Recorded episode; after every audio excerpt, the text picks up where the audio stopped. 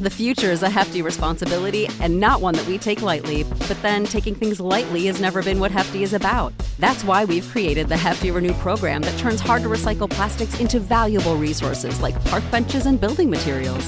To participate, simply fill up an orange Hefty Renew bag with accepted items, tie it up, and drop it in with your regular recycling. That's it, it's that easy. It's time to rethink recycling with Renew. Particular valued resources may vary by geography. More info available at heftyrenew.com.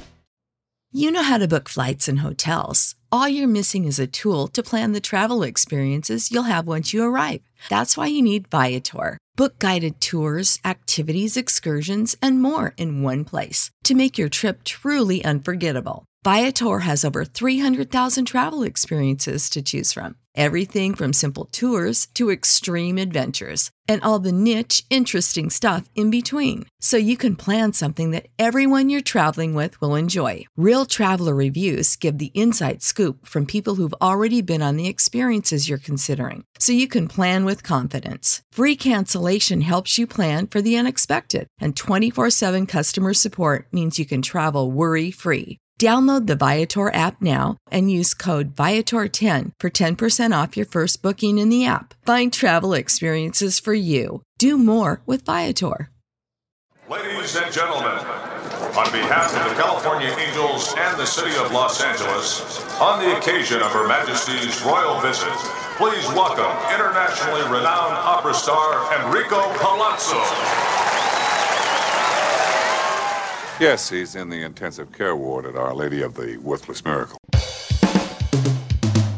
should have been pulled in the front, but they have faith in you.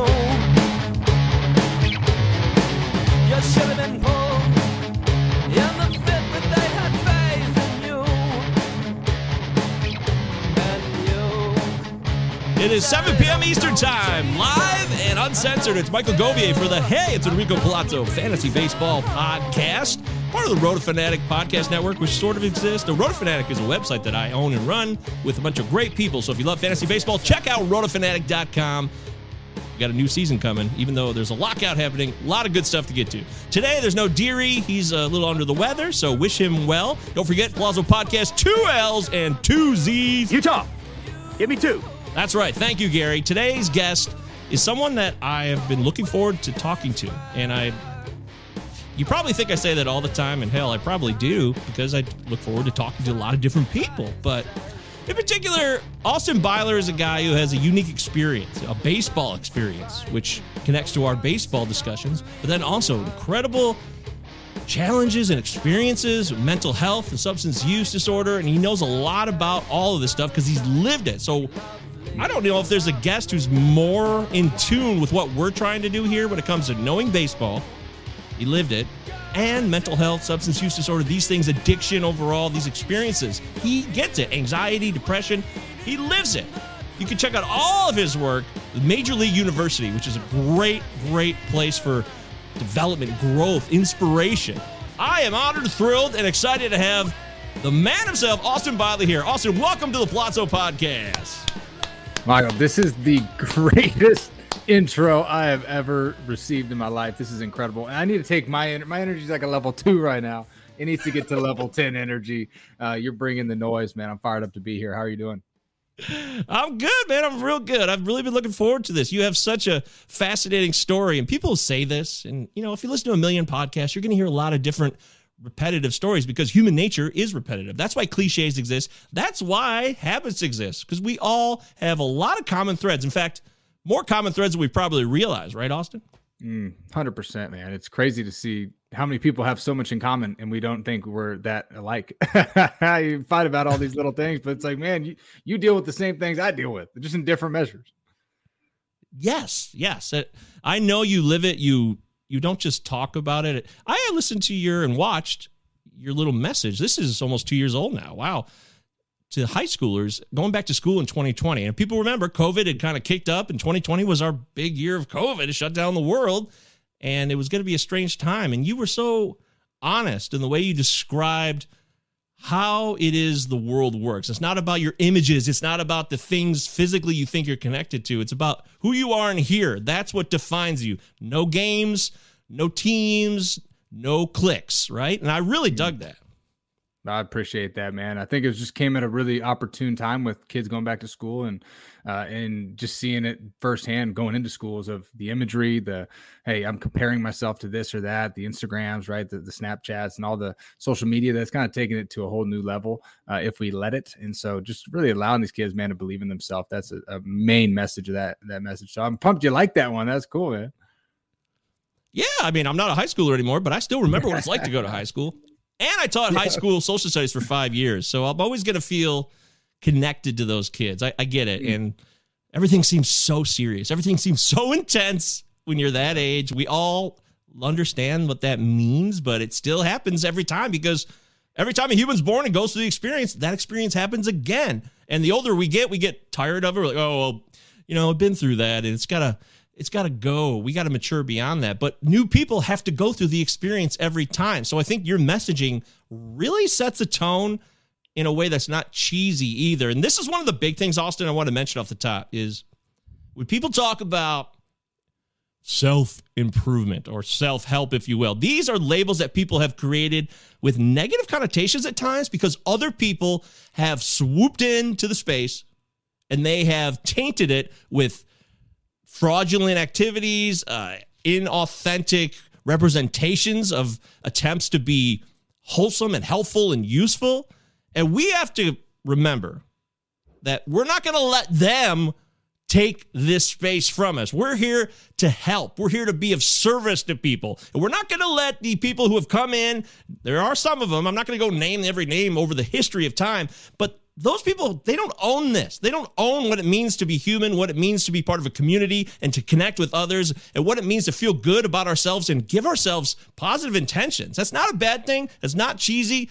And i commend you for doing what you do and i'm going to keep doing it the way i do it. So thank you for doing it and thank you to us for keeping it real because without being authentic and genuine people are going to think it's all fraudulent it's not real and it's inauthentic. And i can't have that. I won't allow it because there's too many people who need help Oh, amen to that, man. There, you mentioned something there, the authenticity of it. It's like, um, and I say this all the time. High schoolers, especially, are the biggest BS sniffers because if you go in there and you present to a bunch of high schoolers, they smell it from a mile away.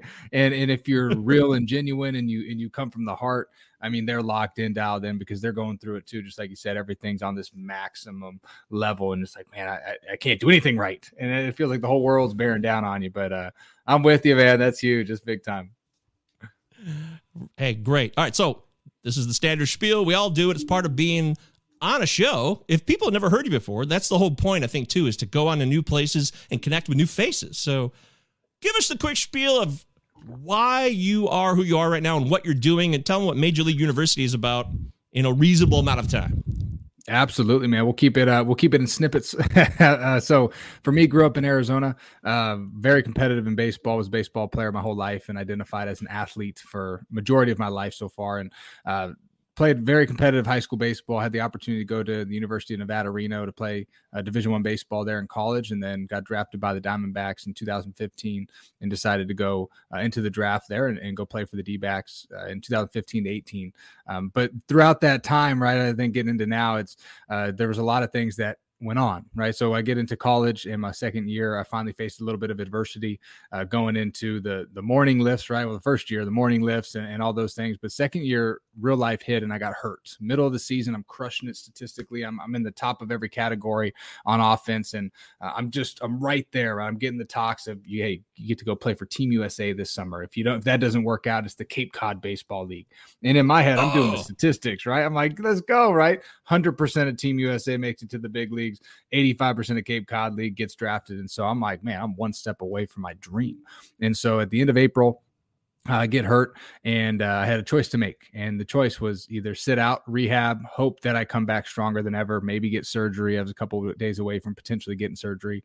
Uh, never end up getting it. Or mask the physical pain at the time with prescription medications, uh, specifically opiates. And at this point, right, I'm weighing these decisions, and there was a pitcher on our team who ironically just got surgery and got hurt and had a bunch of Norcos. And I'm sitting there like, okay. He's like, hey, hmm. dude, try one of these, right? See how it works for you on the field. And I'm like, all right, Tylenol's not working, Aleve's not working, ibuprofen sucks. Like, I'll try it out. I'll try it out.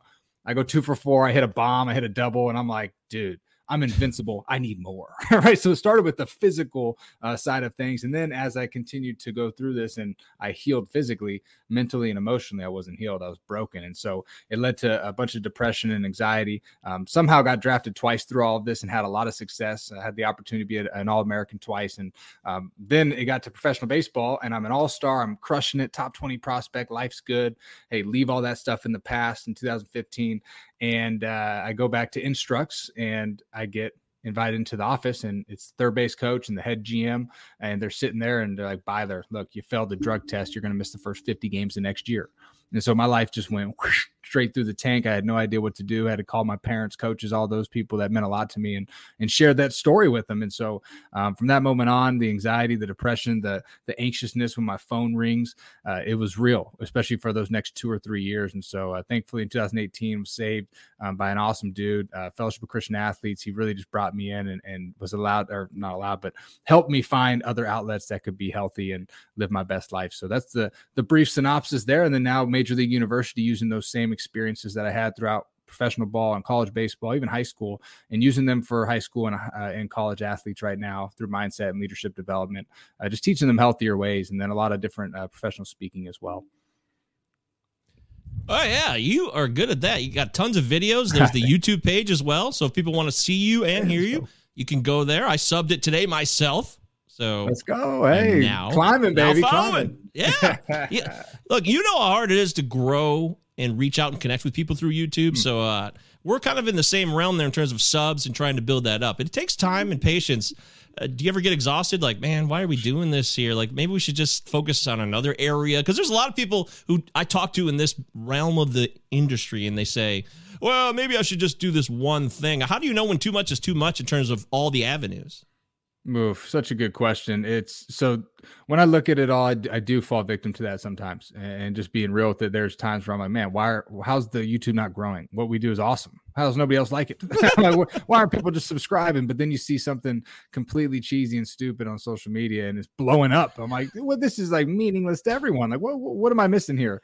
Um, so I guess I'm not uh, in a bikini on TikTok, and, and that stuff doesn't work that well. I, I might not be able to get the amount of views there, but um, I think it's just sticking in your path, and staying in your lane, and and not being afraid to branch out and do some different things. Um, utilizing the platforms and what they give us, an awesome opportunity to reach people organically, and uh, ideally just being able to put up content on different uh, social platforms. And if somebody sees it similar to this, hey, you get a great connection out of it and you get to build that. So uh, I think just not getting caught up so much in the likes, the retweets, or the views, and more caught up in the impact that you're working to make and, and the real reason why you got into it in the first place. So um, I don't think there's ever any time that you should ever sell yourself short. I think going out, being passionate, express yourself, go do your thing. Um, and if you're authentic and genuine, like you mentioned in the beginning, you're going to reach the right people and you're going to make that impact that you're looking to make. Woo! How about that? That is fire. Damn! That's pretty good. That's the kind of stuff we like to hear on this show. And we've got Austin Byler live. If you want to connect with him, you can follow him on Twitter for starts at Austin Byler, B Y L E R 14. 1 4. Was that your number uh, back in the day? Yes, that was the high school number right there. The OG tag right there.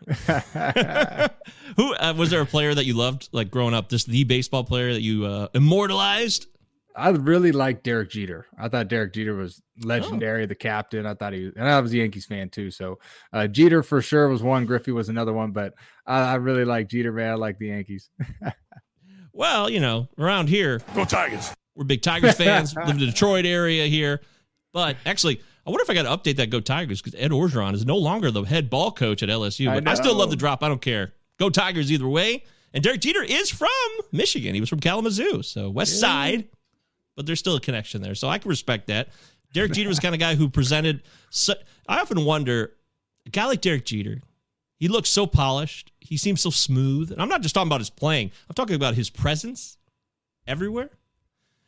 You wonder what kind of mental health problems or struggles or challenges he ever mm-hmm. had. Not we can't label him, and I'm not trying to do that. What I'm thinking about is a guy who looks one way is still a human being. And even if he was on the top of the mountain, you know he had challenges to get to where he ended up being as a human. And I I think those kind of stories would resonate well if we ever learn things about people who look so professional and clean cut and seem so stoic, you know? Mm. Yep, there's the vulnerability, man. The vulnerability of somebody's story, and we see it all the time with uh, professional athletes, specifically actors, actresses, and people in the limelight. And we think that everything they have is perfect, and in reality, it's I think it's just maximized, and and they're they're really dealing with it. They just don't say it, right? They don't share it, and, and thankfully, some have come out and shared it. The NFL's done a great job of speaking out on mental health and some of the things that their athletes are experiencing and the commercials and those things. Uh, but it's only the beginning, man. And and uh, there was never a, a time I remember one of our old chaplains was like, man, I went into the Dodgers locker room probably 10, 15 years ago. And you're looking around the room, and number one, the, the dude's like, I don't even feel like I belong. There's millions of millions of dollars in this room, multi, multi million dollar contracts. Uh, but some of the most broken human beings that he's ever been around due to sex, drugs, alcohol, all the stuff that fame sometimes brings. So I'd be really curious to know um, some of the things that a lot of these guys and girls are experiencing on that elite level. And we saw some with Simone Biles and with some of the other people in, in the tennis industry, right? Came out about it. Um, just that pressure that we put on ourselves sometimes. That Naomi Osaka was she Yep. the one who? Yep. Uh, I, what do you think of that? Because some people, some people are saying I'm not going to say that. I've just listened to other shows and people had comments like, you know, you're a professional athlete. You have an obligation to engage with the public, but I don't know if that's fair. I think every individual is entitled to their own individual situation to represent themselves as they please, especially in a sport like tennis, which is not a team sport. Yeah, I think that one's tough, right? That one's tough because you sign up for it, but then again, it doesn't mean you have to go do all those things, right? Especially in a- an individual sport with the media, and then the media blows it out of proportion, and then everybody starts tweeting and No, commenting, I've right? never heard anything like that's ridiculous. Those are lies, scandalous lies. How dare you? I know. I might get banned here soon. Um, but no, I mean, I, I think she has the right to do whatever she feels is right. And I think any athlete does, right? And any coach, anybody, right? And obviously, you sign up for it and you got to show up to the interviews and those things. But um, sometimes you're just not in the right mental headspace to do so. And you've got millions of people watching. And that right there is enough to put a lot of pressure on you, especially when you're not feeling good in the first place. So um, I Mm. don't know. I think what, what she did is courageous, and everybody has their own opinion. You can go either way. Um, yes, you did sign up for, but life happens, right? And there's a lot more under the behind the scenes that we don't even know about. Damn straight. There's no doubt about it. We try to assume we know everything, especially with these mm-hmm. public public situations. And I want to focus more on individuals, human beings, communities connected within real world situations that you and I are focused in. So before we get into all that, make sure you're following Austin on Twitter at Austin Byler14. Follow me, MJ Govier on Twitter. GOV is in Victor IER. The Palazzo Podcast, two L's, two Z's. Utah. That's always the case. Give me two. On Twitter. Uh, Instagram, if you need that sub the YouTube channel. I know this is a lot of information. This is the first show. This is the first official full show we've done since October because we took a break. Baseball season ended, and we thought we deserved a break. Do you think it's important to take a break, Austin? Absolutely, man. You definitely need it. And that's speaking to, to my language right there. I need to take one. so having that aspect right there, man, it is very important to take a breather every once in a while. No doubt about it. Do you grind? You did you grind throughout the holidays then? I did. I did. We had a big launch coming. Uh, well, it's starting tomorrow with our, our NFT project. So that's been a, a big time. I don't want to say time consumer, but just a lot of our time and attention's been to that. And, and my initial reading was, hey, take a couple weeks off, chill. And then it was like, okay, these weeks off aren't going into weeks off. They're working. And so um, probably should have taken more of that week or two off. I know the feeling so very well. I always think it's important to step aside, and that's what I did. I recharged, and I'm ready to go now for 2022. I am I'm cheesy when it comes to New Year's resolutions. I love them. I love a fresh slate. I love a new opportunity, a chance at a new beginning. It's my thing. I'll always be that way. At least I know who I am. But as far as this NFT thing, let's talk about it. So NFTs are fascinating, non-fungible tokens. Some people really just will never understand it, and that's just how it's always going to be. But there's definitely a space here now where we can really put things out that we want to share with the world on our own terms, and it can help people. So, what's the deal with the Sandlot? Yes. So our project, Project Sandlot, uh, our whole goal is to help underprivileged and low-income youth athletes have the resources educationally as well as athletically to go out and do things that the everyday child usually gets to do. So going to Cooperstown, New York for the baseball tournament, uh, getting to donate to a team to go out for whatever it might be, um, putting on camps, leadership events, those types of deals for for just kids, right, and getting them more involved and engaged with each other. Um, something that we've seen in Phoenix, right, specifically is uh, ever since COVID, especially well, especially since COVID, uh, a lot of the sports programs have been eliminated, and a lot of the families in those communities, especially in South Phoenix, don't have financial resources to even provide for that. So the kids working, they have four other brothers and sisters who are all working, and the whole family's working at age 16, 15, 14 years old. Instead of go out and play some sports, get connected, learn some tools, and even if you don't go play professionally or college, it's not what it's about. It's about learning those tools and skills and the people skills that will help you be successful in life. So that's something that we're really passionate about, and we're going to use this project to help that.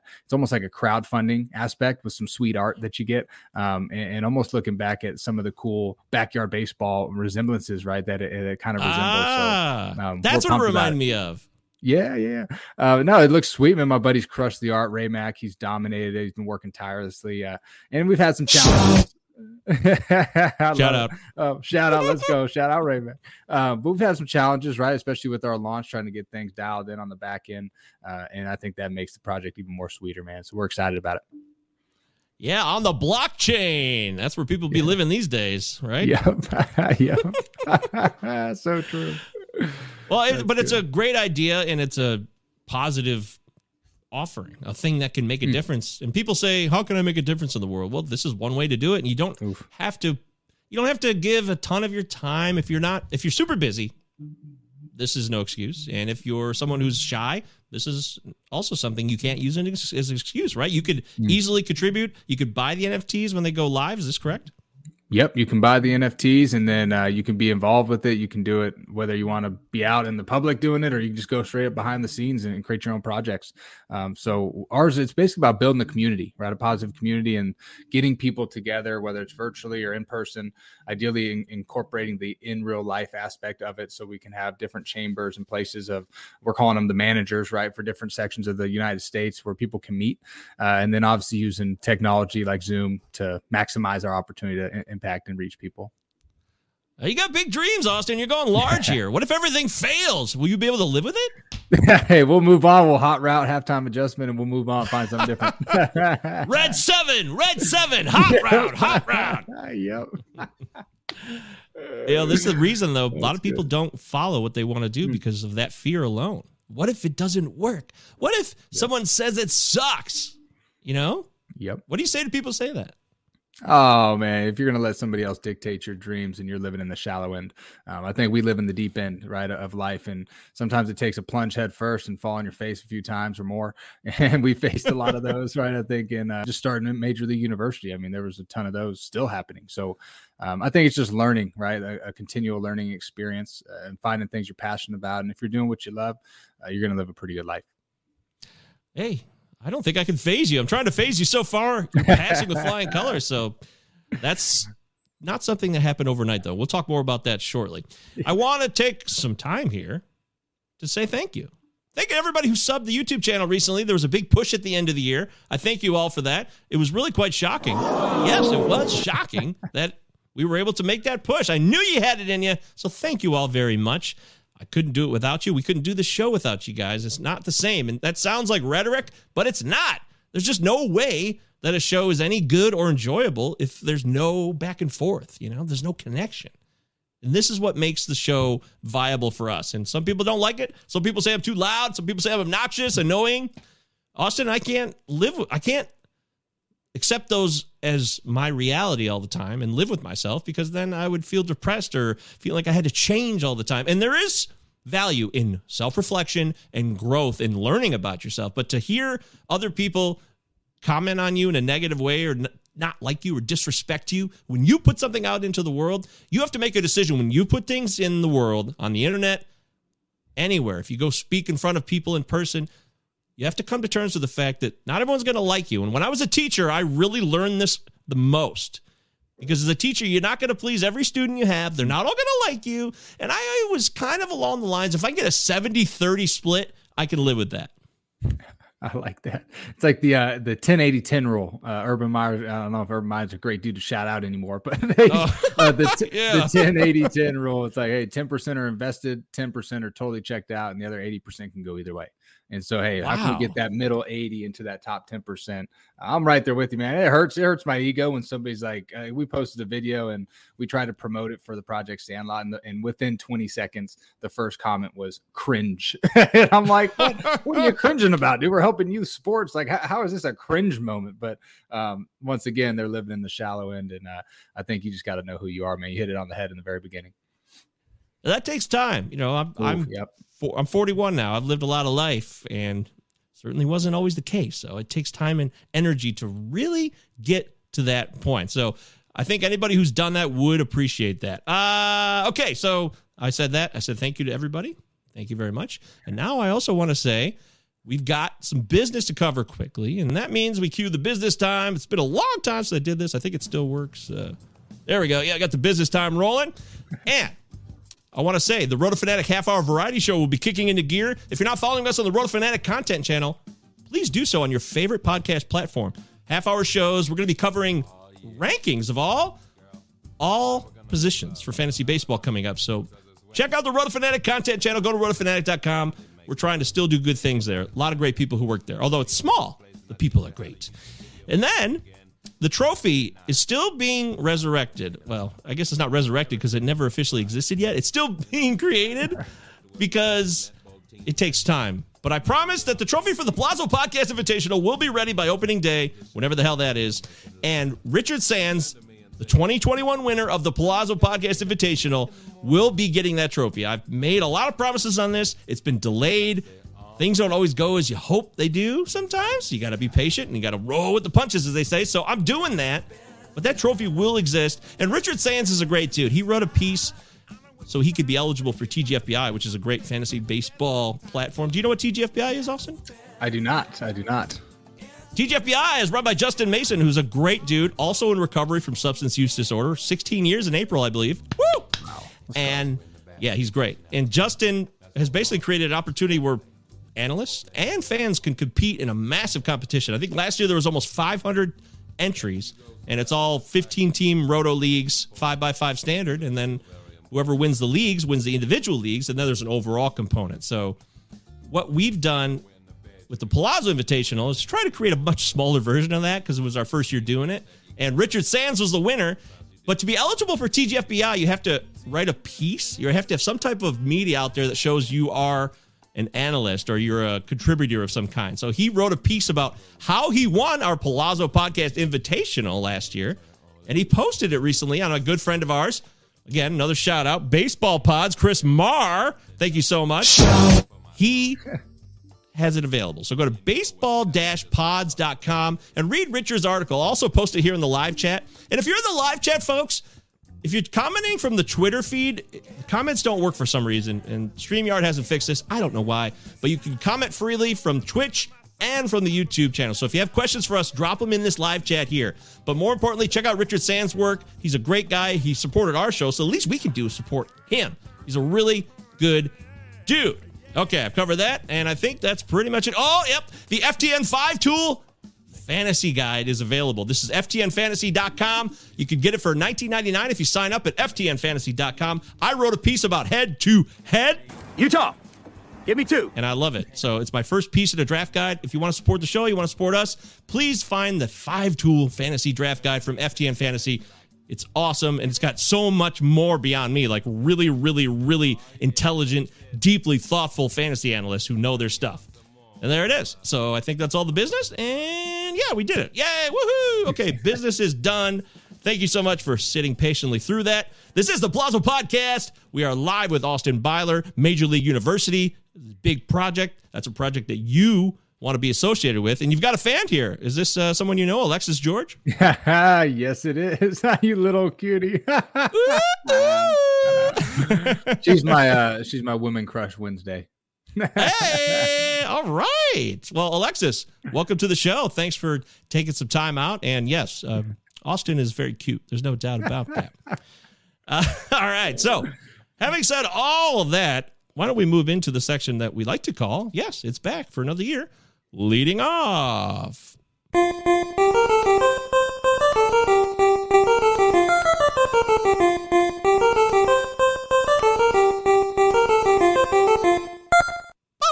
All right, Austin. Quickly wanted to touch on the CBA. We have a lockout going on.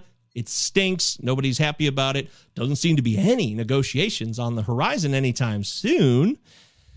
You're a former minor leaguer, man. You've lived the life. You ground yourself into so much dedication and you used your talent to the maximum of its capabilities.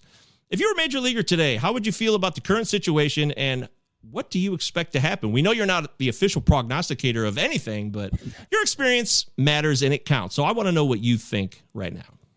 I, I don't think they're going to play. Personally, I, I don't think they're going to play. Now that might be a, a massive hot take, but between wow. between the players, between uh, the the owners, and, and all the stuff that they're going through, it just seems like there's too much on the docket to sort out in such a short time.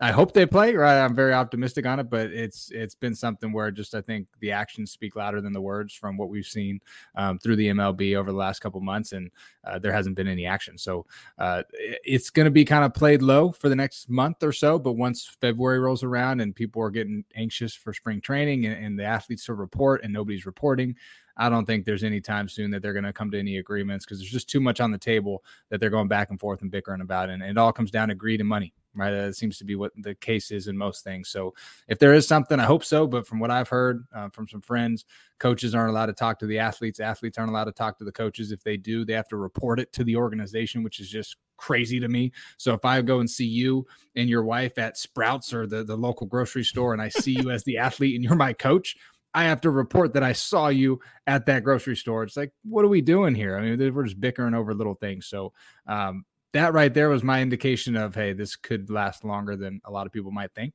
And I'm hoping that I'm wrong, but I'm passionate about it. I've just seen it too much, man. It's, it's brutal.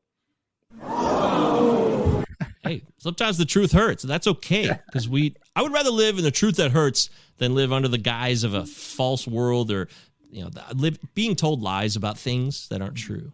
So that's that's how I operate. And you are a truth teller. I can see it in you. I I feel it within you. You're going to keep it real. You're going to keep it 100. So I appreciate that type of honesty. You've been in the game. You lived it. I mean, the Diamondbacks, who knows? They wouldn't want a World Series right now if things had gone a different way, right? Probably not. wrong division, wrong team, wrong. Uh, yeah, just some bad decisions there too. oh, well, hey, I beg to differ. I don't know anything. I saw some pictures. I saw some of your stat lines. You really were. You were doing well. You had a lot to offer there. So uh, the Diamondbacks could be on a completely different trajectory right now. We'll never know. Exactly. Sure. Come on, man. We would have had two World Series rings. What are we doing? whoop, whoop. Utah. Give me two. Yeah, you said two, so hey, I had, had to, to line it up. wow. So I love this take because I was pretty negative about it, and I'm not trying to be negative. I said the lockout was coming. I said enjoy 2021. We should all really cherish it, and I did. I tried to really embrace it because I was fearful that there was going to be a serious shutdown here, like no joke. And when you say they're not going to play, are you saying you think they won't play until like midsummer or something like that? Or do you really see this like going way deep? In your own opinion, of course. This is just your opinion. I think and I think there's some some optimism as far as midsummer, right? I think midsummer could be an option, but it just seems like there's too much on the table for them to agree on anything. And I don't know if they're going to try to do something, if they're going to force them to come back. I mean, I think the players are really taking a stand with this one. And I think the owners are taking a stand in their own defense, in their own ways, right? From the business standpoint. So, um, I hope that they can play midsummer sometime, right? Hopefully around that June mark, they at least get back and get after it. But I mean, it's just a shame because it only hurts the business, it only hurts the fans, it hurts the experience, and once again, it comes down to money and greed and, and the power piece. So um, I don't see them playing this year. I could be totally wrong. I hope I'm totally wrong, and I hope I blew it way out of proportion, and I don't know what I'm talking about. uh, but just being in that that situation and hearing from the players of just the the frustrations, I think there's too many guys that are out there that are like, man, I, I'm enjoying my time at home. I don't need this right now. Wow, yeah, that's something you got to remember. Always remember this. Always know if the juice is worth the squeeze. you think the players really know? The juice they're drinking right here? Because you live the minors experience and you have touted and supported the fact that minor leaguers need better care, deserve better, just everything. you know, they're treated mm-hmm. pretty poorly unless they're one of these super, super bonus babies, right? So, how can they maintain a united front and be patient when the time will keep on ticking and ticking and ticking and the money will start drying up? That that's where that's what's going to come down to is the money. so, and, and, I've had the thought too. I'm like, okay, well, what if they they waited and then they said, okay, if the players aren't going to come back, we'll bring up the minor leaguers. They're going to have no problem coming up and playing. Uh, right. Maybe that's an outside the box take there. I don't know, but uh, as a as a player, man, and being in those clubhouses and just seeing it, um, I think eventually they're going to come to something because the players are going to get antsy. They want to play, right? They're not about all this business like stuff. They want to play. They want to get out there. Um, but the owners, I think, making it a little more difficult for them to to get out there on the field and do what they love to do. So, uh, if they could put the money aside and just kind of check the egos a little bit, is going to have no problem. But from what I've seen and the actions taken so far, it seems like the egos creeping in the way a little bit. Uh, I don't know, man. I hope they get in. And if it, it is, if it is the minor leaguers saying, "Hey, you come up, boom, we need people in the stands," cool, good for them. They got a great opportunity, right? So, uh, yeah. But the dollars are going to start talking when you don't have forty thousand fans at the Dodger Stadium come opening day. I think that's gonna gonna speak to them real quick. That's what I'm saying. That's this is the concern. You know, you've mm-hmm. lived this experience, so you know how desperate it gets for minor leaguers, and I wonder how long they can last. I want them to last. I want everyone to be united. I want them to get better opportunities. I, I assume your pro uh, service time adjustments need to be made. Mm-hmm. Absolutely, absolutely. How can how can change actually be enacted though for minor leaguers? What is a concrete example of something that could be done to make their lives more manageable that could easily be applied from ownership and from MLB overall? I think the it starts with the salaries. I mean, you know, nothing wrong with working at McDonald's, but a McDonald's worker makes more money than a minor leaguer does in a couple months than a minor leaguer does all year, and they don't get paid in the off season. It's it's ridiculous, right? And um, this is somebody who was paid to come play the game. Now, there's the other side that says, well, you were drafted and you need to earn your ranks up the, the ladder and you need to grind it out until you make it to the big leagues to make all the money. But it's like, dude, you're one of the the point zero zero zero zero zero one percent that the ability to even get into the league in the first place. You're talented enough. It's just is the opportunity there, is your consistency there, and is the right door open? And so I think that the first place they could start, not only some of them have done a great job. The Royals finally did it, and, and there's a few others. So um, they've provided some housing for the for the guys, which is huge. I remember in Missoula, Montana, my first year, I'm in short season A, and we were the only the only affiliate in all of professional baseball that didn't have a host family till like double A. And so we all had we had seven dudes in a two bedroom apartment, and I'm one of three in the living room on air mattresses, and that's how we were living for the whole summer. Like, give me a break. You're asked to go perform, and then hey, go on a 15 hour bus ride and then you got to take a drug test the next morning. It's like, dude, what are we doing here? So um, I think just the quality of life, man, at least like forking it up. Now there's organizations that do a great job, right? But there's some that penny pinch it a little bit, and uh, that's where it gets in the way a little. So I think starting with the salaries, at least give them something that's livable. I mean, I'm not asking them 40k a year, but like, dude, just something that's livable for three or four months. Like that's it. That, that, that's it. Come on. Come on. Yes, please.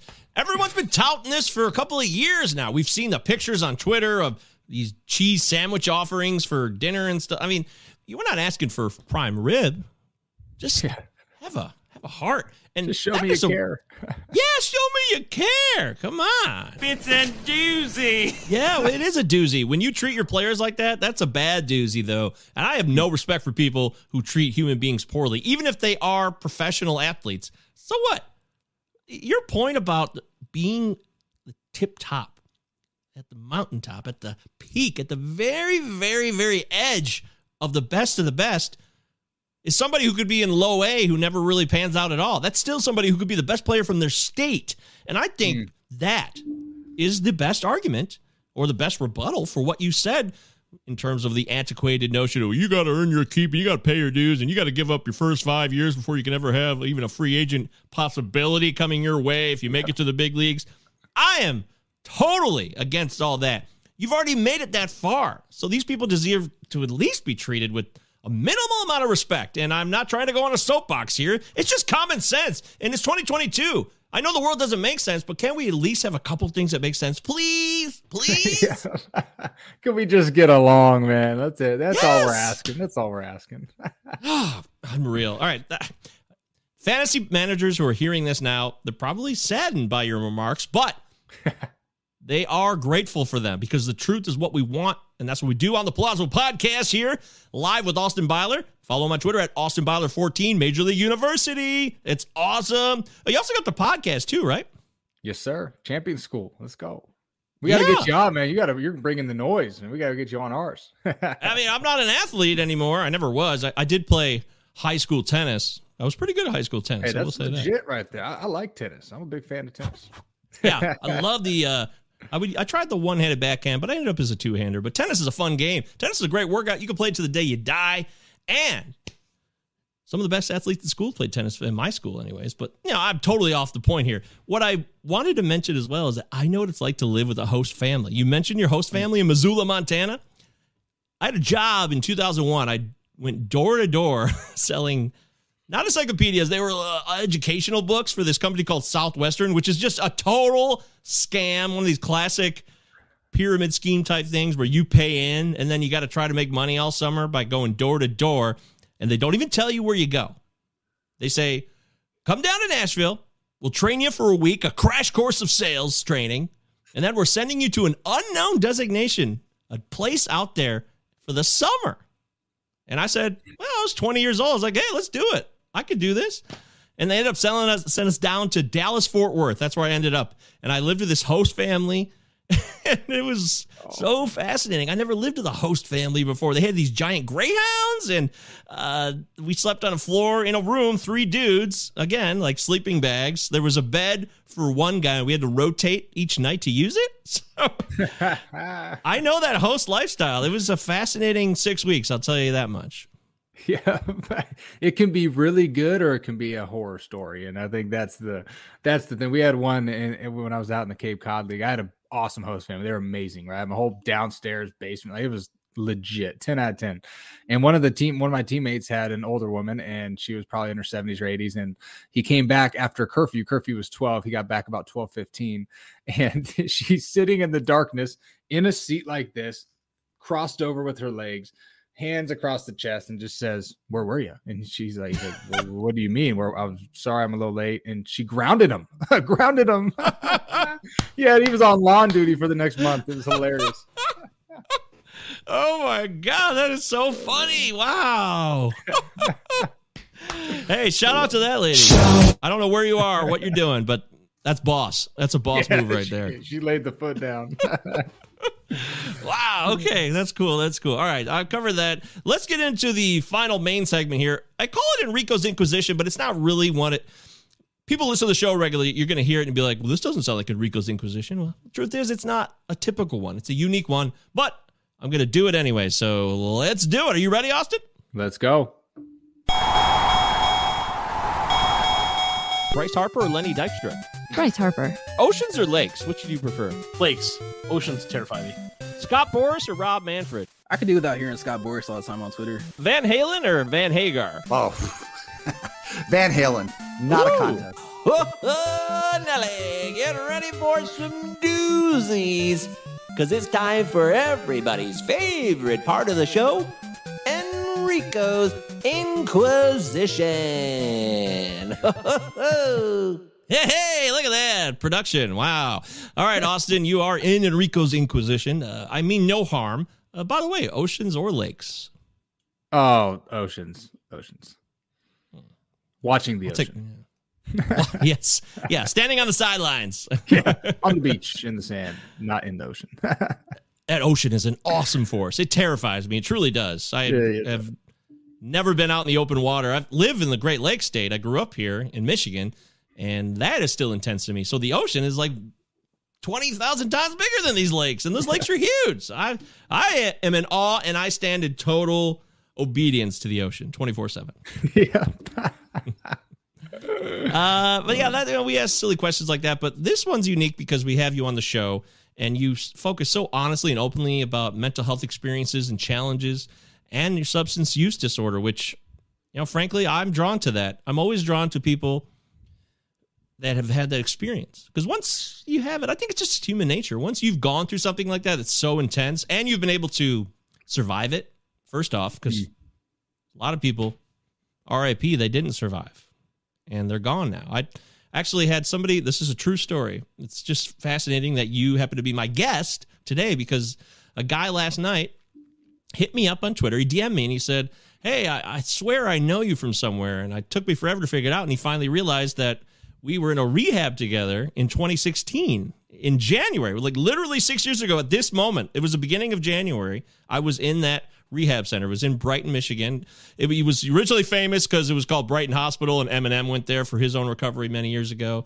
Um, but it was him, and I was like, "Oh my god, I remember you. That's crazy." And he told me, "I'm so grateful to be in recovery now, but you know, I have three friends that were two of them were in that rehab, and a roommate that had died, and I hadn't talked to Oh. him since then. So it just goes to show you that you never really can be sure that you have conquered or beat or have been able to survive and live through substance use disorder because it takes people's lives every day.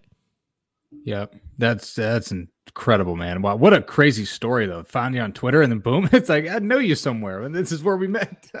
Yeah, and I, I absolutely remembered him. It was wild. That I, there wasn't much to do in rehab besides work on yourself. Which, let's be honest, uh, at least in my rehab experiences, I went to rehab three times, and that was the one where I really thought I had it figured out. And I dedicated a lot of my time to working on myself because that's what they have. They have these exercises and daily classes and you're supposed to open up and have therapy and invest in yourself and try to get some positivity going on with yourself because when you come into rehab usually you are a wreck you are probably as low as you could be about yourself i can't think of somebody who would be more down on themselves than someone who is in addiction and is about to go to rehab do you think that's fair to say Oh, completely fair to say. I mean, there's a reason you're masking the, the internal pains and problems with addiction, right? With, with different substances. So, um, no, 100% fair to say. Absolutely. Yeah, so that was just wild, and I'm glad he's doing well now. But there's other people who haven't, and I say that because I want to remember perspective is so important when we talk about ourselves. We talk about the people we care about, having relationships with ourselves and with the ones we love, our family members, friends, whoever it is that you call the loved ones in your life. The perspective of the worst moments, the most painful moments. Some people run away from them, but I choose to face them head on and embrace them. And I this may sound crazy to you, or it might make a lot of sense to you. I think it might make sense to you in particular because you experienced this. But I'm actually grateful for what I went through. My substance use addiction nightmare. I'm actually grateful for it now because I've been able to find stability and start to be the person that I always hoped I could be and wanted to be. What do you think of that? Oh, I'm uh, 100% agree with you. It's it's crazy because I'll even think about it too, where uh, I'll I'll have like flashbacks to hey, how did I feel then? Like on my worst days here, right? I think about my worst days here where I'm I think I'm clear, right, and feel good, and I go back to those days. Okay, uh, I'm like I don't want to say I'm twitching, right, but I'm like really anxious. I'm really nervous. I'm like masking pains. I'm I'm freaking out if the dealer doesn't show up in an in an hour, let alone Yeah, five yeah. minutes, right? I'm like going crazy in, inside, and so um, even on those darkest days, man, is so grateful for that experience because it taught us everything about what we need to know about ourselves and where we're going and where we're headed in a healthier path and better alternatives that can help us live a healthier, more successful, more encouraging and happy life. And so, um, if it wasn't for those, we wouldn't be here today being able to share that experience. And so, some people are like, "Don't you regret that? Like, you could have been in the big leagues. You could have done this. You could have that." It's like, no, I don't. I don't regret it at all. I actually welcome it. I'm actually very excited about it because I get to share that with you and hopefully prevent somebody else from going through that same path. Or if somebody is reaching out and getting the help that they need to get through some of those experiences that they're going through. So 100% grateful for it, man. It made it made me for sure who I am today. And I know it's made you who you are today as well. Yeah, and I don't use it as a limelight thing or or something to build a platform off of as an ego thing. That's not what it is. And you know, I don't have to explain myself and justify that, but just for the record, so people who don't know me think, "Oh, look at this guy! He's trying to use substance use disorder to build an audience and to gain recognition online." That's the most ridiculous thing that would ever, ever come across my mind because it's just not something I joke about it. I mean, I'll joke about it with people because the people who've been through addiction, you know this. You do, you have a weird sense of humor about it because you understand it and they understand it too. You know what I mean? Yeah, yeah. But like, it's not funny to the outside world necessarily. And like you just said, Austin, you, you could have had, you could have been a major league baseball player, uh, possibly. That was a real thing in front of you. Like you were legit. You weren't just a piece of trash floating in the wind. And there are people who could come to you and say, Austin, I don't know how you can live with yourself. I mean, to have my dreams or a, such a unique opportunity come this close to me and then have it taken away or snuffed out because of my own actions too, it would hmm. be almost suicidal. I don't know if I could live with myself. Suicidal ideation would be a legitimate thing for some people, and and they would tell you that, wouldn't they? I mean, how do you how do you explain it to somebody who couldn't understand getting so close, being your own worst enemy, if you want to call it that? I'm not saying you are, but they get it twisted that way. How do you how do you understand all of that and then redistribute it to other people who don't get it? Yeah, I think it's just being honest with them and, being real with them, right? It goes back to the vulnerability piece of like admitting the things that you've done, owning up to them, right? And then moving on from them and knowing that those experiences shaped who you are today and shaped your character. And I think a lot of the people, it's hard to fathom because they haven't been through it. So they're wondering, well, how could you do that? Like, wh- why would you do that? Or the shame. I remember when the first article came out and the GM was like, hey, man, look, we're going to be here for you, but on Friday, just be prepared to answer some questions. And it was like until I started to talk about it and get it off my chest, I never got through it. It just continued to be suppressed within myself and it kept leading on. And so um, Yep. once I started to open up about it and share it and, and, and be able to speak about it, it was like this whole new world, but it comes from not being afraid of being judged. And I think that's a key thing there is like knowing who you are, knowing what you're working for, knowing the mission that you're on, and knowing who you're trying to impact through your story and the experiences that you've been through. So for the people who are like, man, well, how could you do that? Like, what are you thinking? It's just they can't fathom that experience happening because it hasn't happened to them yet. Um, but it could happen to them in something else, right? Another avenue or another addiction or something else that they might not even realize is something that's holding them back from being their be- them be- their best self. So uh, that's a big that's a big deal too there. But it's coming from being vulnerable, being honest, and just admitting to some of the things and just sharing, right? Just sharing that conversation, getting that conversation sparked. I couldn't have said it better myself. Austin Byler is joining us live here. Major League University. That's his big thing. It's going to help people. Major League University is going to change people's lives through what? mindset and leadership development mental skills mental performance inspiration i think all the above kind of gets networked into it Do you focus specifically on athletes? Specifically yeah for the most part uh, i'll have conversations with people who are, are non-athletes or just regular everyday people too um, and we'll do some stuff with like a couple rehab facilities which has been pretty cool going in and speaking sharing the story uh, but for the most part predominantly athletes The need is great for mental health, leadership, uh, more, just more openness and discussions related to everything that's going on with humanity within the realm of athletics overall, isn't there? Oh, huge need right now. I mean, the the amount of kids that reach out from youth to professional, it's wild. That's what I'm talking to. Yeah, like like youngsters too. Forget the professionals. Like we're talking little league and up too. Thank you for saying that. Yeah, there's. I mean, I had a 12 year old who I used to coach when I was living in California um, a few years ago. Right, so he was even younger, probably 10 or 11 at the time. And and we do some some training calls and we'll talk and catch up. And this kid's 12, and some people are like, 12, dude, you should be having the best time of your life. Like, what are you thinking about? Why are you comparing yourself? But his his message was, I don't. I said, how are you doing today? And he said, I'm not doing very good, coach. Like, what do you mean you're not? You're always happy and excited and like eager and really like just a great kid. And he said, well, I just keep seeing people on social media that are way better than me. And I don't know if I'll ever be that good. So he's watching TikTok and Instagram, specifically watching the highlight videos of the 13U kid who's hitting 500 foot tanks and the next junior USA kid, right? I'm like, dude, your journey is your journey. That's not your journey. Like that kid's doing his thing at 13. Where is he going to be at 18? Like, hopefully he maintains the success. But for you, did you, you- the more you compare yourself, the less you're going to get. So um, that was huge. And this is a 12 year old saying this. And I'm like mind blown. Like, how can a 12 year old, I'm out in the sandlot having fun, shooting, like doing whatever we're doing out there. And, and this kid's comparing himself because of the easy access to technology and our minds, right? They're not very developed at that age. So uh, it's just more of a need, man, for coaches, for parents, for teachers, right? They play a massive influence to just speak positivity into these kids, love on them, and just ask them how they're doing, right? And be there for them. I think that's so big. Well said. That is not surprising to me. The kids that age, 12, 10 now, uh, phones are. There seemed to be a brief battle where phones were questionable for children, but it's. I think it's hmm. over now. It seems like it's just free for part all. of our everyday life for everybody, right? Yeah, hey, stick the iPad in the face at two. It's all good. Yeah, hey, I can't blame some parents. We all need a break. I, I don't have any kids. You know, I mean, I, I, I've worked with so many children. They can try your patience. I think anybody who knows anything about children knows that. But the fact that there are so many comparative angles now, not just for the professionals here. Again, I'm so glad that we're clarifying this. This is for hmm. all kids, high schoolers, junior high, college age too, trying to be the best athlete they can be, but also try to be the best person they can be without getting caught up in a lot of the picadillos that can really break us hmm. down and comparing yourself amongst everything you see online around the world, whether it's Dominican Republic or in Asia. I mean, you could be seeing baseball players around the world that you're like, oh, I'm never going to be as good as that person is. And that's where you really start to go down a path where you can struggle to remember why you're doing what you're doing in the first place, right?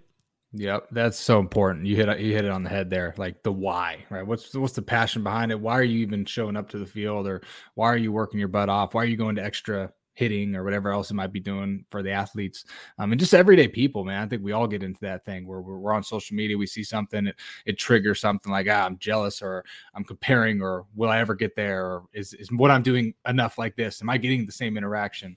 And it's yep. like dude none of that stuff really matters in the in the long run. Like take care of the people in your in your corner the people that are with you and stay in your lane a little bit and, and trust yourself. Yeah in that yeah, we're talking with Austin Byler. He's live here. Austin Byler 14 on Twitter. Please follow him. This is a great human being who's doing positive things. He's got so much to offer, and I'm so glad that we've been able to connect. And I want to give a big shout out, by the way. I haven't done this yet, and I'm already doing it way too late to the show. Shout out to Jared for getting me on the path of knowing what you're all about in the first place. I had no idea who you were or what was going on with Major League University. And Jared has been working his butt off, spreading the word, writing about mental health, dedicating his writing to mental health in sports and making it basically like a career for himself. So, Jared, this would never happen. This engagement, this meeting, this show would not be possible without you. And I want you to know that you're a really, really special human being. Shout out Jared, legend. legend. That's right. He's a great dude. And I'm Jared, we're going to talk on the show, you and I one on one soon. You know that's going to happen. But we're with Austin Byler here live, and we're talking about eh, mental health. We're talking about what it is and addiction and all these things. Like you could, people put all these labels like addiction, mental health, anxiety, depression. There are disorders that have labels, and that's how we define them. So we know what they are. I get that. I'm not arguing that point. I'm not concerned about that. What I am concerned about is this is what life is, is these experiences that we're all sharing, but we're afraid to talk about. And your honesty, vulnerability, and openness in a public forum is what separates you right now from other human beings, in my opinion, because that is one of the most terrifying things anybody for a lot of people could ever do. People think today that like everybody wants to get online and share their thoughts, but that's a lot of that is youngsters who don't know any better. They haven't been conditioned yet to be fearful or they haven't learned lessons or they they haven't had experiences that made them more afraid to open up, right? But by the time we get to be adults, there's so many adults, millions of them across the world who are afraid to express themselves in a vulnerable way because they fear judgment, uh, repercussions, uh, or they're just terrified of what a one other person might think, right? Mm. Yeah, that one person holds you back from doing the impact of a million people, right? It's like you, it you, you hold, yeah, like hold you back, right? And, and it prevents you from ever starting in the first place. But it's knowing that your story is a story for a reason, and when you get it out there, it doesn't only just help you; it helps other people. And so that's like you see it all the time, and people will will do it. And I did myself too. I'll have a video perfect. I think it looks good. I'm like, eh, I shouldn't post this, or this isn't the right message. This is what I'm not feeling, right? It's like, dude, just throw it out there. Like, who cares? My buddy Ray Mack again, shout out, right? He's like, hey, just post whatever, throw it out there, get it out there. Legendary. Um, throw it out there and just get it out into the world, man. Because who knows? Maybe that one person that saw it is a new person into your your niche and to whatever you're doing, and maybe it helped that one person you didn't even think about when you were making that video or that content. I think about all the times growing up when I was younger, even in my teenage years, high school, college where I was, I thought I was open, but I was so closed off. Mm. And I thought it was easier for me to just be, I'm a man and I'm going to not share my feelings. I'll make you laugh and I'll look like I'm being open, but really, I'm not telling you anything about me at all. And then when people come up to me and ask me questions about real life that they really want to know about, which is that intimacy, that vulnerability, which is where you really develop meaningful relationships. And I'm not just talking sexual, I'm not talking about love, I'm talking about connecting with people regardless. Mm. When that happens, then you, I found myself saying, "Whoa, oh, looks like I'm not doing that." And you know, my addiction developed basically around 31 years old. You know, it happened in my 30s. I had I had lived a lot of life already, and I hadn't really developed what I thought was an addiction, but it really was because food addiction, and sugar, and all this stuff was a huge problem for me. Going back to being 18 years old, I just didn't know it yet. So they the plates were already set at the table for me to have addictive tendencies and scenarios were put in play even after I watched my very own brother go through heroin addiction, visit him in the rehab I visited him in. I would be a patient there nine years later. It didn't tell me anything. It didn't inform me. You cannot outsmart addiction, right? It's such a misnomer to think like, "Oh, I'm a really smart, thoughtful, intelligent person and even if I don't share my feelings, I'm well aware of what the risks and the concerns and the possibilities are, so I'm good." It's so wrong, right? Yep, yep, and that's right when it hits you too. That's when it gets you when you're not looking. you think you're above it, right? You think you're above it. You think you're, you're too good for it, and the next thing you know, you're in it, and you're like, "Whoa, how did I even get here in the first place?" Like I remember going to, to grade school and hearing the people come in and, "Hey, drugs are bad," the Dare program, and all those other Yeah. things. It's like, yeah, I'll never do that. Like, yeah, it's not going to be an issue, and then one thing leads to another. Stress gets added in, addiction starts to happen. You start to consult on other things, and next thing you know, you're in the thick of it yourself. So, uh, no, that's 100% spot on too, there, man. And I think just knowing that hey, nobody's immune to it, but being practical and, and understanding that hey, if I can take care of myself in the right way, um, and just learn more about myself, you've hit it on the head. Get to know me, right? Get to know you, and if you can get to know you a little bit, you can avoid some of those pitfalls that some of us might fall into. Oh man, Jared Perkins could not have said it better himself. I'm telling you, that is how I feel as well. We're talking live here with Austin Byler, Austin Byler 14 on Twitter. I'm MJ Govier on Twitter. If you want to follow me, DM me anytime. I'm always open to talk about all this stuff. The real, I prefer the real, but if you want to talk about fluff, we could talk fluff too. But what if you hadn't been injured? Do you think addiction would have manifest, manifested itself in another way down the road? Have you thought about that? Yeah, I think it would have. I think it would have for sure. It would have just been a little later, but it was it was coming, right? It was coming. The pressure and the stress, and then finding a way to co- uh, kind of cope with that a little bit. So I think for sure it would have happened eventually, but I wouldn't have had it any other way, man. It, was it was at the right time, and um, thankfully didn't die, right, or anything crazy like that. But get to use that experience. Unfortunately, had a lot of friends who have played at a high level and multiple sports pass away from addiction and um, fentanyl now with a lot of those. So um, definitely sad, but it's it's it's just using that story, man, not being afraid to go be bold and share it. And the more that we can share it, the more we can help people prevent going down that path a little bit. Yeah, it sounds trite, but we are very, very hmm. lucky. We came we came into this addiction realm at a time when the most powerful stuff is most easily available. It could kill you like that, especially if you're hmm. jonesing and you're desperate and you call somebody up that you don't know that well or somebody refers you. Oh, I'm out, but I know a guy who knows a guy. Next thing you know, you try something from somebody you've never met in your life. It's the wrong thing, and boom, you're gone. Yep, it's crazy how fast. I mean, right, right in your sleep, boom. Yeah. you're just it's over. It's it's crazy how fast it happens, man. Very lucky, very very lucky.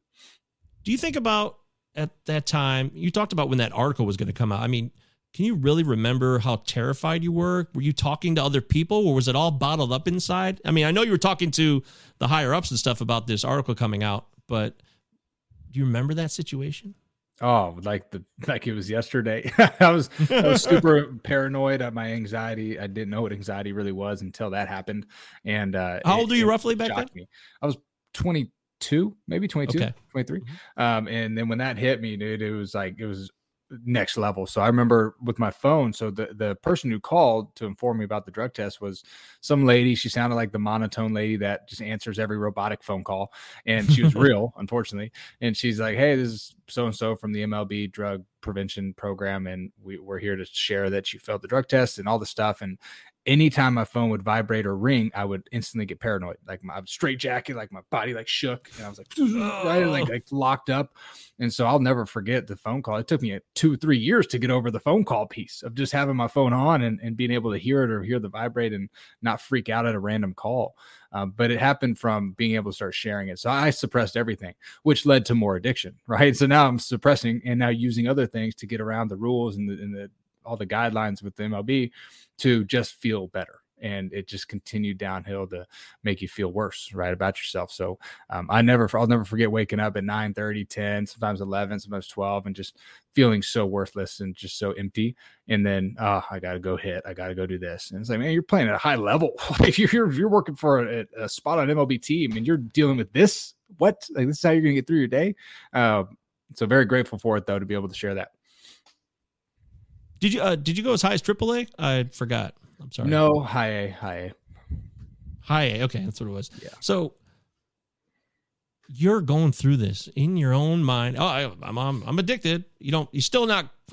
You know what's going on, but you really don't understand it yet, right? It's fair to say. Yeah. Oh yeah. Oh yeah. And and then there's nobody to talk to. You don't feel. First off, you probably don't want to talk to anybody because you're terrified of what the judgment of that would be because it has a stigma, and that's the thing we haven't mm-hmm. talked about yet. Stigma, and this is one of the big issues.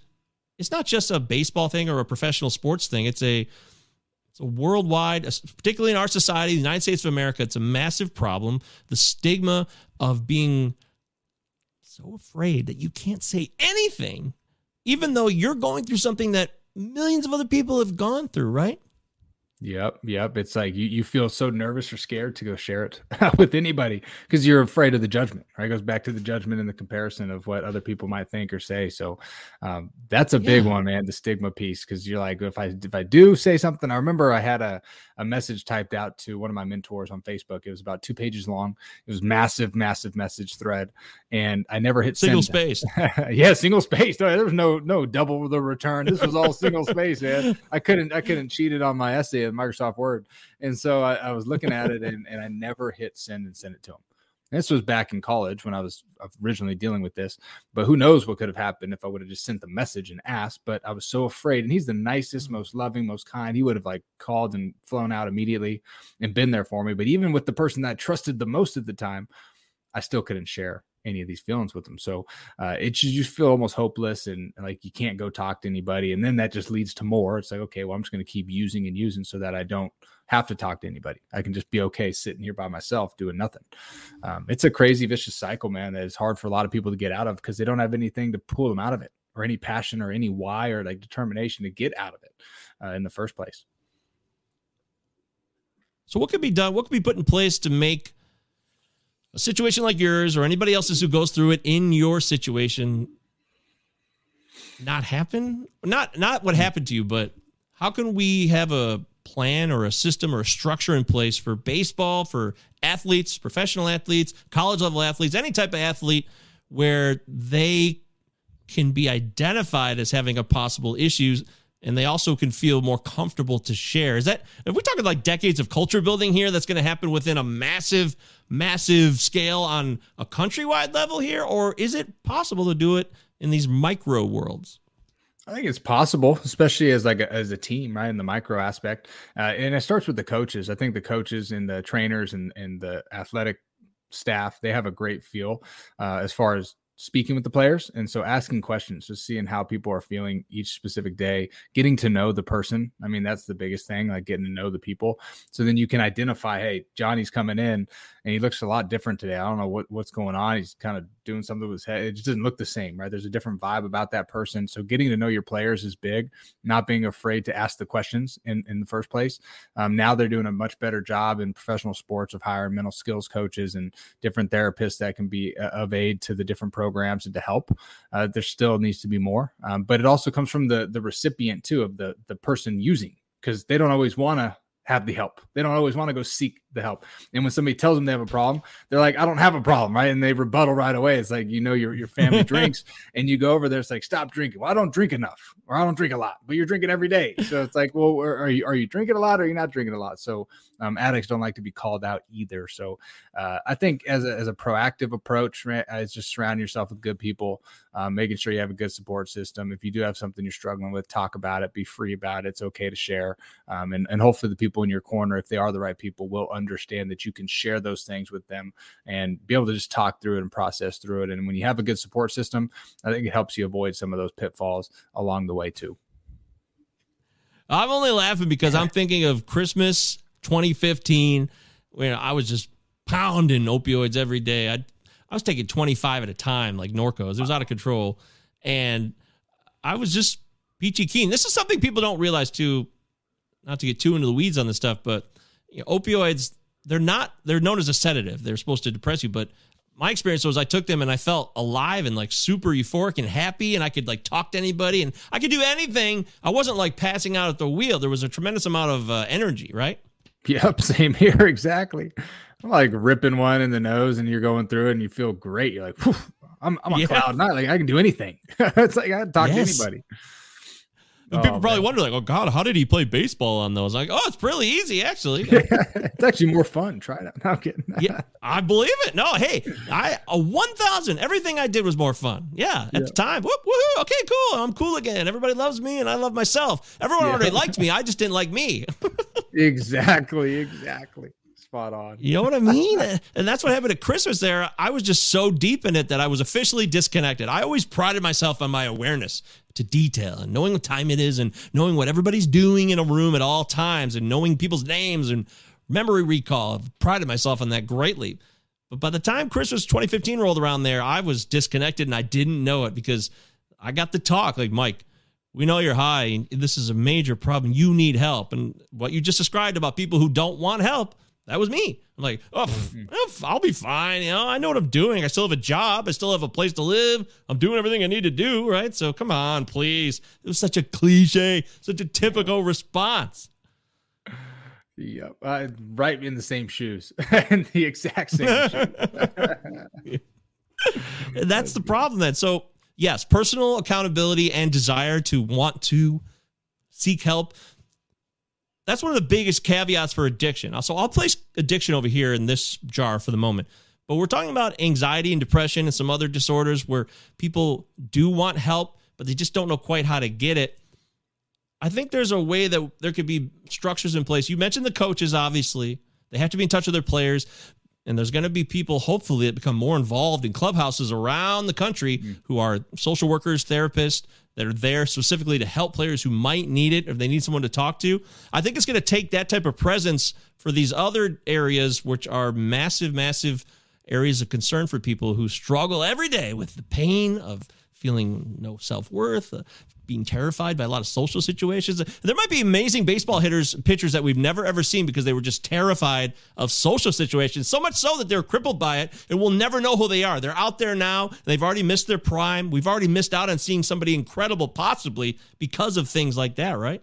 Oh, probably hundreds, if not thousands. Yeah. I'd, I'd bet even more than thousands. So um, that's a big that's a big deal too. There, just the everyday person who struggles with the anxiety or the depression or the worries, right? A lot of the worries that pop up in life, and there's so many different worries that we can get fixated on, or we can just find what we're passionate about. And I think it just comes from a lack of passion to do something and the purpose in your life too. And once you find the purpose, I think it helps Mm. you dig yourself out of a lot of those ruts. So uh, that's that's a huge case right there. And I think for anybody, it's just finding what works for you. I don't think there's any like straight up formula like do these four things and you're going to feel amazing about yourself. Like I think you got to go through in trial and error with some of your own. For me, it's nature. Like nature just kind of brings me back in. Good reset button. Meditation's huge for for me as well. CBD has been amazing. Um, those things have really helped with all of those. Um, but other people is journaling. Maybe it's uh, reading. Maybe it's going on runs or walks or some people turn into triathlon athletes and all of a sudden they're this insane athlete and that's like their new addiction basically uh so That's fine. That's Yeah, not a negative connotation. So that's a good addiction. To me, addic- addiction has a negative a negative outcome. So if you do something religiously that you love and it doesn't hurt anybody, that's fine. Yep, exactly, man. Find what you're passionate about and go do it. Right, that's as simple as it gets, and it's hard. It's hard because it's that fear of what if I fail? What if I fall on my face? What if nobody likes me? What if I don't even start in the first place? Um, so those things definitely cripple us. Oh yeah, that sounds like some uh, familiar territory there. Austin Yep. Byler, human being with vulnerable feelings. Who knew? Wow. But you talk about passion. Then, do you have a passion to get more involved in baseball? To possibly be somebody, not the guy, but just one agent of change who creates a better way forward for the next generation of athletes when it comes to mental health uh, promotion and encouragement. Absolutely. That's exactly why we started Major League University was to do that in the first place and to help the ones that were struggling. I know in the clubhouse there was a lot of guys who were I mean they're massive, they're strong, Jack, they got everything in the world, but inside they're missing a lot. And so um, the outside persona sometimes fools us a little bit and, and we forget that there's an internal human being in there, right? There's dealing with the emotions and the the things that life brings at us and all the different stuff that kind of pops up out of nowhere. So um, we're definitely in the in the business of agent of change, helping people right as much as we can. If we can be some of a, one of the pioneers in the space, I don't care. I don't. We don't need a title or anything. Just going out and helping people get the help they need, man. And uh, knowing that there's better outlets out there than doing some of the things that uh, I've done personally, right? and I think for both of us, right, they're going through our experiences yes. to help them um, get through those things. Yeah, see, there it is. Austin Byler, my man. I'm so glad that you gave us your time today on the show. This is I got I mean, I could talk for hours about this, but I want to keep it real. I know everyone's attention span is short these days, and I I just wonder if there's more we could do now because when you talk about your experience, I think about your other teammates and they're supposed to be. I know we're all competing. When you're on a team in minor league baseball, it's it's kind of strange, right? Because you're supposed to be on a team that it has a standings, and there is like a a small local title to win there, which is true. But everybody's there to try to make it to the show. So there is a there's got to be a general competition amongst all the minor leaguers on the same team, right? Oh yeah, there's definitely the the competition. That's a hard line to walk because you're working to get to that next level, and the person you're working against also your best friend, who it's one of you two that's going up to the next level and getting that promotion. Right. Um, yeah. That's a big, that's a big deal. Right? That's a big deal. And so I think the healthy competition piece is huge, but then also knowing, uh, and that's hard, man, because you could be having better statistics, you could be performing better and still not get moved up because somebody else has a little more money invested or has the right people invested in a lot of variables. Um, oh man, there's so many. Or you're in the wrong organization at the wrong time. Like for me, I'm with four or five first basemen who are either multi-million dollar signs or all stars, right? Triple A all star, double A all star, Goldie, right? That's a pretty good uh, lineup of first basemen. And so, uh, but then the Angels at the time have nobody in the system. So if you're in there, it's like boom, skyrocket. So I can do I can play better than Darren Erstad. yeah. yeah. No offense, Mr. Erstad. yeah, legendary. That's awesome. So you have that then. So that it sounds pretty difficult to foster a, a community or an environment of open mental health discussion amongst people who are competing. Although they're being fair and respectful to each other's teammates, they are competing for the ultimate prize. Yeah, challenging for sure, challenging for sure. But you build some really good relationships in that locker room, and I think when you get to that level, you start to understand that there's the business aspect to it too. And the more that you can just support each other and be proud of each other, um, I, I remember times where I was hoping people would fail right? It's happened since high school where I'm like, man, and I don't even want to think that way. But naturally, it started to happen. Like, I really hope that person fails right now. And when they do, I'm like, yes, inside. And yep. in reality, it's like, I, I, shouldn't be doing this. Like, why am I? I don't even want to feel this way. But naturally, as a human being, I, I resort to feeling that way. How do I get out of this? And so it comes from supporting each other and encouraging each other and uh, just being real and honest with each other. So I know you're definitely optimistic about the future and life and stuff, and I appreciate that too. I try to be that way as well, but I'm always a realist too. So you think that despite all this, there is a way that this could happen within the realm of minor league baseball, professional baseball, semi pro, where people who are pushing themselves to be the best and make it to the mountaintop could still have an environment where they feel they could share. Know everybody's different, I know personally, but I'm saying overall, in terms of progression and growth, you think we can make this happen? Absolutely. No doubt about it. Yeah, there, there's a, a massive opportunity for that. It's just if if the people in charge are willing to make it happen. That's that's the biggest piece. Oh boy! Right, so that's and so maybe then there isn't. I'm kidding, um, but there is. In my opinion, I think it can definitely happen, man. And and some clubhouses, like the Giants, for instance, their minor league, they do an amazing job um, with just fostering that environment, that culture of supporting each other. And you're seeing the success this year with what they did with really nobody on paper at the beginning of the year. So um, incredible it's it's cool to watch that man. Now big money markets might be a little different right? But i think for a lot of the um, communities it can it's definitely possible. There's no doubt about that. Okay. Well i believe in you so i'm going to believe that. I, I, I i think it's a tremendous challenge. I really do but anything worth doing is always going to be hard no matter what it is right? Yep no doubt about it. Um, there's an opportunity. Is it easy? No. Is it going to take some time? Yep. Uh, but it is possible, man. It's just getting the agent of change right in those clubhouses and getting more people talking about it and um, preaching that. I think you're absolutely right. I find myself and I find you. You find me, and we find like-minded people like us who we all like baseball. We love baseball. We're passionate about it. We're passionate about sports. We're passionate about people. We're passionate about helping. We're passionate about making a difference, being of service. We're passionate about keeping it real and being genuine as well. So then there's more people like us out there, and if we all come together and we find the people within our little areas, our little bubbles of the world, where we're trying to make micro changes, we connect with them, and then we grow together. I think there really is a chance for this type of growth. And I don't think that's a pipe dream at all. I really don't. No, not at all, man. It's it's totally possible. It's just hey, impact your community. That person impacts their community. Everybody's got their little niche, and uh, just that micro change, man, makes the massive change in the world. So just paving the way. It just takes more people to speak about it and, and to be passionate about it and to share their own experiences. And the more that we can do that, the more people get help, the more opportunities we have to make that change. Wow, there it is. Austin Byler, everybody. This is the man. He is the future of humanity.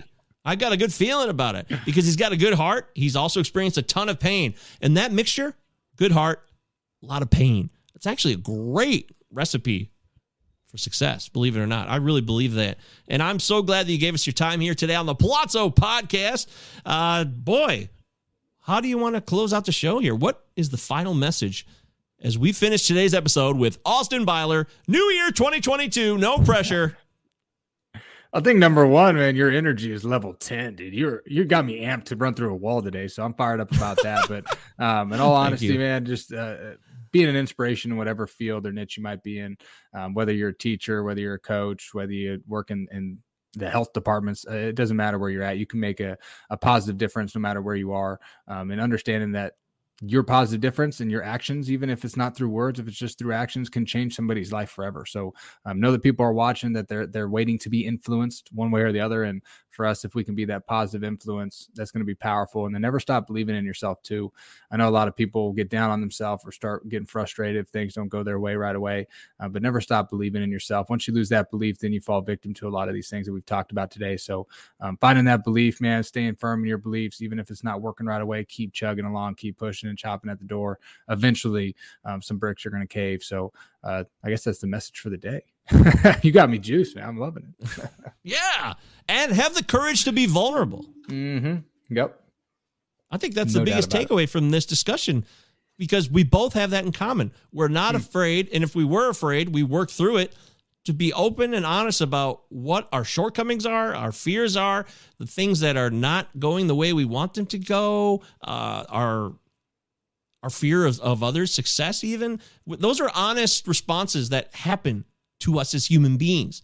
We want to be the best usually. And if someone else is better and we know it, we can create a fear zone within our own mind, which could start to create a lot of chaos internally, which will be no good hmm. for you. It's going to be no good for anybody. The comparison is the death of joy. That's a simple phrase, and it really is true. And I know sports is really all about comparisons 24 7. I get that. Austin gets it. He lived it. But I think it's important that we try to appreciate the other skills and traits that others have that they might do better than us and maybe not use terms like, well, he, he or she's better than me. She does that better than I do. She runs faster than I can. That, that's not going to really help anybody. You can give someone tremendous credit by saying, you know what, you are one of the fastest runners I've ever seen, young lady. And that's a comment to them. That's a compliment. And that lifts them up. But you don't mm-hmm. have to talk in your own mind in terms of, yeah, she's so much faster than me. I'll never be as fast as her. That's not going to do you any good. And I think that's a tiny, simple thing that everybody could do. I could do it. Also could do it. You out there hearing this or watching this, you could do that with a one simple mindset adjustment. That's it. Mm. One thing. Just a simple little cue, man. To alter just a little bit, man. Just a little bit. That micro change makes a massive difference. That's huge. That is huge. Yes. I, I and I was reminded of that by watching your stuff today on Major League University. It's good stuff. So let's make sure we go to majorleagueuniversity.com, support what Austin is doing there along with his partners, Jared and everybody else. You guys have a great thing brewing there. I'm very grateful that I've gotten the chance to talk to you, and I think uh, we should do this again soon. There's no reason to do this once and never talk again, right? Let's get hey, let's line it up, man. I'm all in. I need the juice, man. A little jolt of that uh that extra juice right there. Come on. I appreciate juice. you, Michael. That's Thanks funny. for all your- Always know if the juice is worth the squeeze. I need to get these on our You said podcast, juice, sorry. Uh, it's really easy. Yeah, I can show you how to do it. It's, it's stupid. It might ruin your show though because everyone will hate it because they don't want to hear sound. they want to hear you though, dude. They want to focus on what you have to say. Yeah, these are good though too. I like these. Comedies, laughter is very important. I think we'd all would agree, and that's why I do the show because I've had a lot of laughs today with you. But I also talk. We talked about real shit on this show. That's what we do here. We keep it real. We're honest about life, and this was not a very fantasy baseball centric episode. And that's cool if you don't love this. If you're hearing this, like, dude, where's the rankings? Where's uh, you know, the top 10 shortstops, top 10 second baseman? No, you didn't get that today. You got something that's probably much more useful to your actual life. So I apologize if that's not what you were looking for, but uh not really, because I don't really regret any of this. I appreciate it, man. This was a blast, man. Love what you're doing. Love, love what you got going on, and uh, I appreciate your vulnerability and honesty too, man. Sharing your story and just getting it out there for more people to hear. It's amazing, and doing an amazing job with this too. This looks awesome. Wow, thank you very much. I really appreciate that, Austin. I, I it's all real, it's all true. I've got issues and I'm still working through things every day and I know that there's tomorrow though. There is a tomorrow. Although the tomorrow can be taken for granted cuz you don't know if you're going to get it. I'm I'm optimistic, I'm hopeful, I'm excited. We got a new year. When I meet people like Austin Byler, I get even more passionate about doing what we're doing here because these conversations they they energize me. They remind me that hmm. there's other people out there who think like I do. They understand the world enough like I do. And not that I'm unique. I'm just a regular Joe. I'm a human being like all of you. So I know if Austin's out there, there's probably 10,000 more people like him out there. And there's probably another 10 million people beyond them like them out there. And that's exciting. That's the kind of stuff that fires me up. And it gives me energy and fuel to continue forth and have purpose, as you stated, which is just so hmm. very, very important. So I'm out of control here. I'm full tilt now. I've lost my way. I'll stop now. I want to thank Austin Byler for joining us. Major League University is the place to be. Follow him on Twitter at Austin Byler14. That is his Twitter handle. Uh, he's on Instagram too. Is it the same handle? Same handle without the 14. Yep, just eliminate it. Without the 14. Ah, okay. Yeah, I don't use Instagram as much. Uh, I'm sure everywhere you need to find him, you can start at majorleagueuniversity.com. Of course, the Sandlot Project is brewing. We talked about that earlier in the show. That's a big one. Go check that out at majorleagueuniversity.com. NFTs, helping people, helping youth programs for baseball. These are good things. They're going to make a difference in the world. I love it all. I, I just really think this is a unique idea. And in five years from now, we're going to look back and say, dude, we had Austin Byler on the show, and it was awesome. I appreciate that, man. This was a blast for me, man. This was so much fun. So, uh, thank you for everything you do and for having us on here. And uh, keep spreading the good word, man. Love the positivity. All right, this is officially the longest outro ever, so I'll wrap it up. I'm at MJ Govia on Twitter. Of course, Palazzo Podcast, two L's, two Z's on Twitter. Utah, give me two. Please sub our YouTube channel. We're on the push to 200 subs. Also, sub the Major League University YouTube channel, which you can find through MajorLeagueUniversity.com. That's where it all starts. Austin Byler, you're the best. Everybody, thank you so much. We'll be back with another show next week. Welcome to 2022, everybody.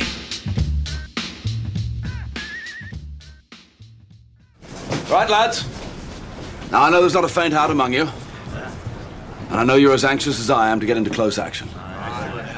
But we must bring him right up beside us before we spring this trap. That will test our nerve.